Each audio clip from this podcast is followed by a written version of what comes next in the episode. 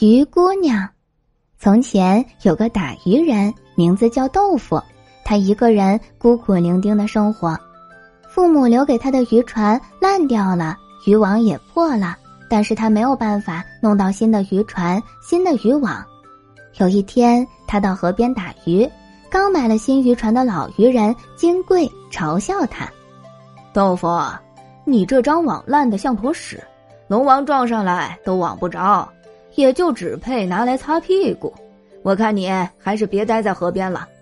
你瞧，你把我的鱼都吓跑了，你拿它到山梁上去撒吧，说不准能网个仙女回家。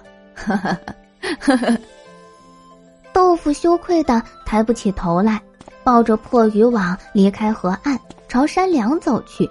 他一边走一边哭。山梁上有一个水潭，名叫桃花潭。桃花潭的水很深很清澈，水面上落了一层桃花瓣儿。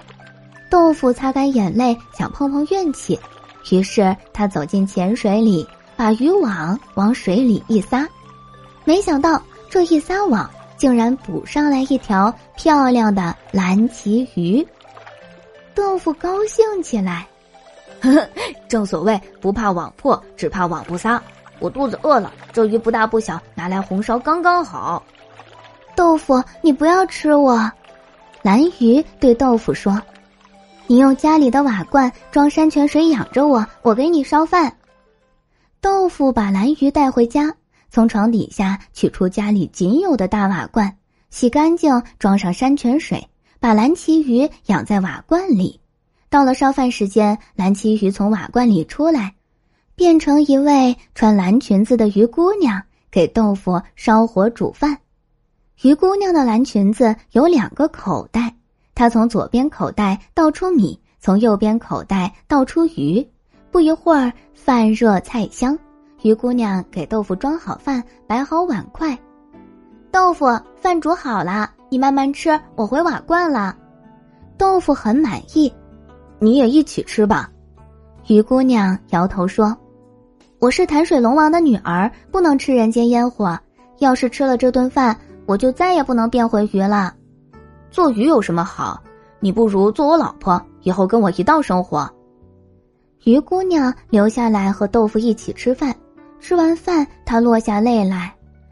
我只怕擅自与你结婚，父亲要生气。你到潭边去求一下我父亲吧。你要说：“水龙王，水龙王。”我要娶你的鱼闺女做新娘。豆腐来到桃花潭边，大声喊：“水龙王，水龙王，我要娶你的鱼闺女做新娘。”桃花潭漾起一个大大的水波，水龙王的头露出水面。明天你跟我上山猎鹿，你在后面堵，我在前面撵。如果能成功猎到金鹿，我就把鱼闺女嫁给你。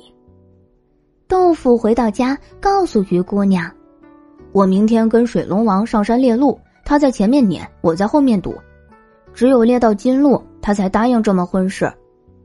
我父亲是猎鹿好手，只要他不反悔，你们一定能成功猎到金鹿的。不过我父亲脾气反复无常，如果你发现他突然不见了，你要看烂泥塘有没有水牛。如果有三头水牛，你不要害怕。”只要勇敢冲上去，把他们紧紧按在一起，事情就会成功。第二天，豆腐和潭水龙王一起上山，七头金鹿从山林出来，水龙王在前面撵，豆腐在后面堵。眼看就要猎到的时候，水龙王突然不见了。豆腐见旁边烂泥塘有三头水牛，便壮着胆子跑下去。把三头水牛的牛角紧紧按在一起，那三头牛马上变成水龙王，两个人再联手去猎鹿。很快，七头金鹿全给捉住了。豆腐和鱼姑娘结了婚，开始时日子过得很快活。鱼姑娘擅长织布，很快挣够钱给豆腐买来新的渔船、新的渔网。有了新渔船和新渔网，豆腐每天都能捕到很多鱼，他们的日子慢慢过富裕了。再说那个金贵，他有个女儿叫金花，模样长得很漂亮。他见豆腐每天鱼满仓，人也越长越英俊，就对豆腐说：“如果你每天把捕到的鱼送我一半，我就在你衣领上绣一对鸳鸯。”鱼姑娘只会织布，不会绣鸳鸯。豆腐每天只能穿素色衣裳。听金花这么说，豆腐动了心。他每天把捕到的鱼分一半给金花，金花果然在他衣领上绣了鸳鸯。鸳鸯绣好了，豆腐每天捕了鱼就去跟金花待在一起，饭也不回家吃了，觉也不回家睡了。鱼姑娘很伤心。一天傍晚，她对豆腐说：“你要蓝鱼还是要金花？”豆腐说：“我要金花。”鱼姑娘伤心的用脚跺地。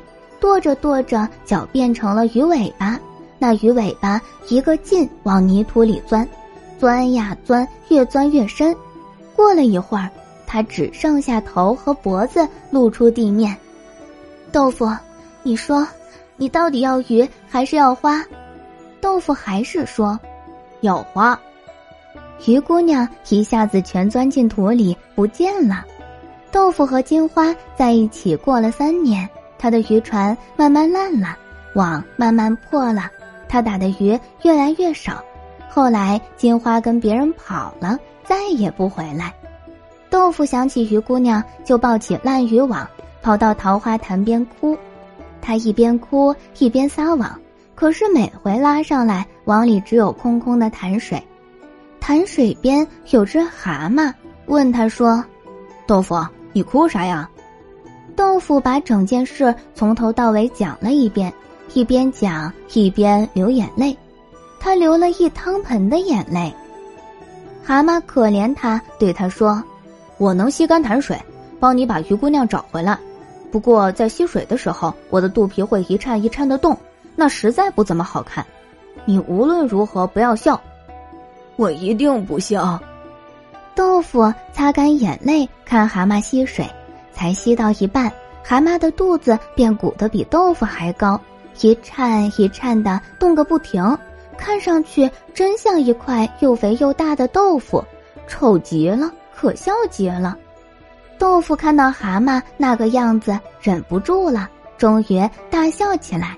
他笑得捂住肚子，在潭边打滚，他笑得喘不过气来。等他笑完，蛤蟆已经不在了。桃花潭又是满满一潭水，豆腐再也找不到鱼姑娘了。今天的故事到这里就结束啦，明天还有新的故事等着你们哦，小朋友们晚安。